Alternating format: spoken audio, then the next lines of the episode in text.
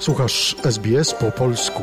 Więcej ciekawych historii znajdziesz na stronie sbs.com.au ukośnik polisz.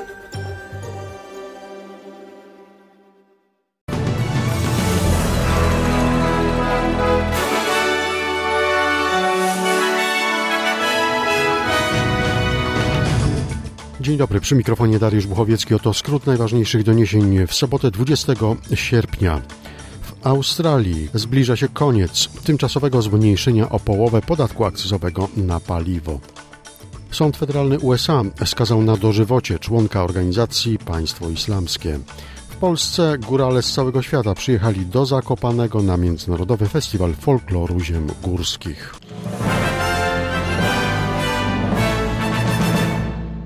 A oto szczegóły rozpoczynamy od doniesień ze świata. Sąd Federalny USA skazał na dożywocie członka organizacji Państwo Islamskie. El Shafi El Sheikh był oskarżony o udział w zamordowaniu w Iraku i Syrii amerykańskich dziennikarzy oraz pracowników organizacji humanitarnych. Należał do grupy terrorystów z państwa islamskiego zwanych w Syrii The Beatles ze względu na brytyjski akcent jej członków. Byli oni podejrzani o udział w zamieszczanych w internecie filmach państwa islamskiego pokazujących egzekucje zagranicznych zakładników. Północnej Syrii 15 osób zginęło wskutek ostrzału miasta Al-Bab. Wśród ofiar jest co najmniej pięcioro dzieci. 30 osób zostało rannych. Pociski wystrzelone przez armię rządową spadły na targowisko. Trwa akcja ratownicza. Liczba ofiar może być większa. Prezydent Ukrainy Wołodymyr Zełenski poinformował, że trwają przygotowania do misji Międzynarodowej Agencji Energii Atomowej na Ukrainie.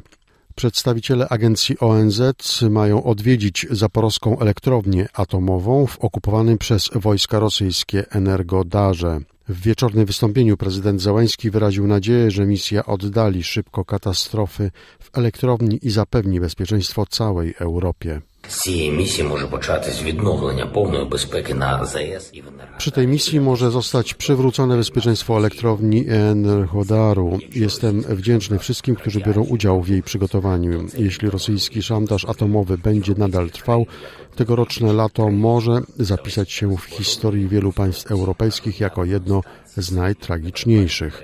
Żadne regulaminy w żadnej elektrowni atomowej na świecie nie przewidują procedur na wypadek obrania jej na cel przez państwo terrorystyczne, powiedział prezydent. Na 13 lat więzienia sąd w Szanghaju skazał Xiao Jianghue, niegdyś jednego z najbogatszych Chińczyków, który miał także kanadyjskie obywatelstwo. Mężczyzna zaginął w 2017 roku w Hongkongu. Tamtejsze media pisały wówczas, że został uprowadzony przez agentów chińskiej bezpieki. Wiadomości z Australii. Eksperci obawiają się, że rosnące ceny oleju napędowego mogą zwiększyć presję na koszty życia. Zbliża się koniec tymczasowego zmniejszenia o połowę podatku akcyzowego na paliwo. Wprowadzona przez poprzedni rząd obniżka dotyczyła obniżenia stawki akcyzy z 44 centów na 22. Obniżka ma wygasnąć 28 września. Rząd federalny prawdopodobnie jej nie przedłuży. Kierowca autobusu z Nowej Południowej Walii został oskarżony o niebezpieczne prowadzenie pojazdu, które spowodowało śmierć pieszej osoby. Do wypadku doszło w Batu Bay, gdzie 46-letnia kobieta została potrącona przez autobus i zmarła w wyniku wypadku. 64-letni kierowca autobusu został zwolniony za kaucją. W przyszłym miesiącu ma stanąć przed sądem. Jeszcze doniesienia z Polski. Górale z całego świata przyjechali do Zakopanego. Pod Tatrami rozpoczyna się 53. Międzynarodowy Festiwal Folkloru Ziem Górskich. Wydarzenie sięga do źródeł kultury ludowej i odwołuje się do lokalnych tradycji ziem górskich z różnych stron świata. Iwona Kiwacka-Majerczyk z zespołu Białodunajcanie. Ważne jest to, że możemy się znowu spotkać, wyjść do ludzi, zaprezentować się sami ze sobą, że możemy siednąć z góralską muzyką, pośpiewać, potończyć, zabawić się. To jest dla nas najważniejsze, bo tak jak była pandemia, no to musieliśmy siedzieć w chałupach pozamykani.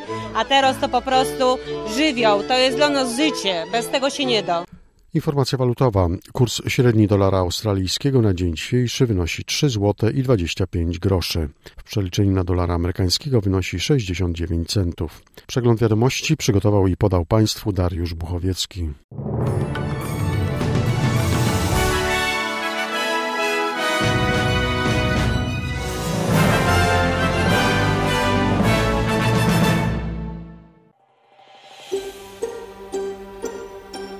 Zainteresowało Cię? Chcesz usłyszeć więcej? Słuchaj nas na podcastach dostępnych w Apple Podcast, Google Podcast czy Spotify lub w jakimkolwiek innym, który używasz.